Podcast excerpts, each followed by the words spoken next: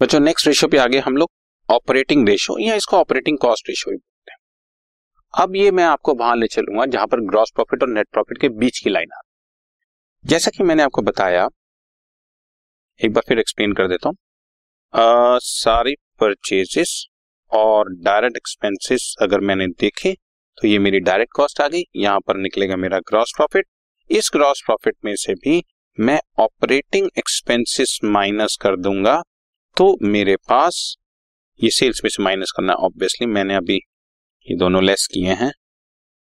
Operating expenses minus करूँगा तो this will be my operating net profit और इसमें से नॉन ऑपरेटिंग एक्सपेंसेस भी माइनस कर दूँगा तो मेरे पास बचेगा नेट प्रॉफिट तो अब तक हमने जीपी रेशियो पढ़ लिया GP by net sale into hundred net profit ratio पढ़ लिया net profit by net sale into hundred अब हम लोग पढ़ने जा रहे हैं ऑपरेटिंग रेशियो ऑपरेटिंग रेशियो का मतलब यहाँ पर, ध्यान देना, ये एक्सपेंसेस प्लस ये एक्सपेंसेस और ये एक्सपेंसेस ये टोटल कितने हैं?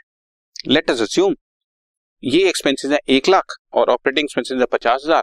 सो एक लाख प्लस पचास हज़ार इज़ एक लाख पचास हज़ार और सेल है मेरी दो लाख की।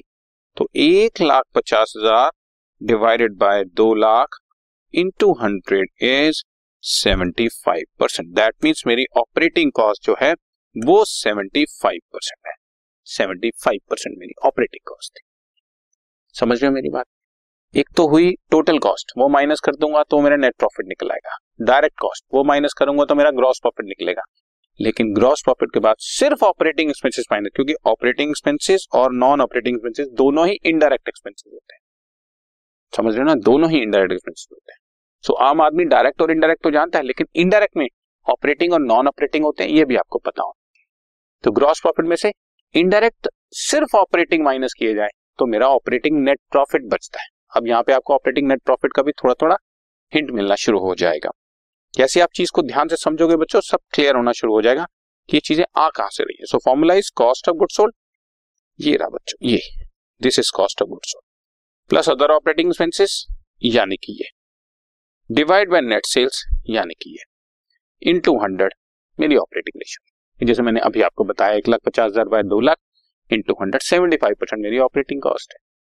मतलब ट्वेंटी फाइव परसेंट मेरा ऑपरेटिंग प्रॉफिट रेशियो चलिए मैंने अगली रेशियो के बारे में भी थोड़ी एक्सप्लेनेशन अगर मेरा एट्टी परसेंट ऑपरेटिंग कॉस्ट होगी या ऑपरेटिंग रेशियो होगी तो ट्वेंटी परसेंट हमारा ऑपरेटिंग नेट प्रॉफिट होगा। इतना ही सिंपल है। समझ आने के बाद वाकई इतना सिंपल है। ठीक है बच्चा? और operating expenses cost of goods sold तो मैं आपको कई बार बता चुका। अब ऑपरेटिंग एक्सपेंसेस कौन कौन से office administrative selling and distribution expenses office administrative selling and distribution सारे एक्सपेंसेस ऐड कर दो। ये सब ऑपरेटिंग एक्सपेंसेस बन जाएँगे। कॉस्ट ऑफ़ गुड्स सोल्ड में ऐड कर दो। ऑपरेटिंग कॉस्ट बन जाएगी और ऑपरेटिंग रेशियो निकल आएगी। ओके अब इस पे बेस्ड कुछ क्वेश्चंस करते हैं। Right this podcast is brought you by Hubhopper Shiksha Abhiyan अगर आपको ये पॉडकास्ट पसंद आया तो प्लीज़ लाइक शेयर और सब्सक्राइब करें और वीडियो क्लासेस के लिए शिक्षा अभियान के यूट्यूब चैनल पर जाएँ।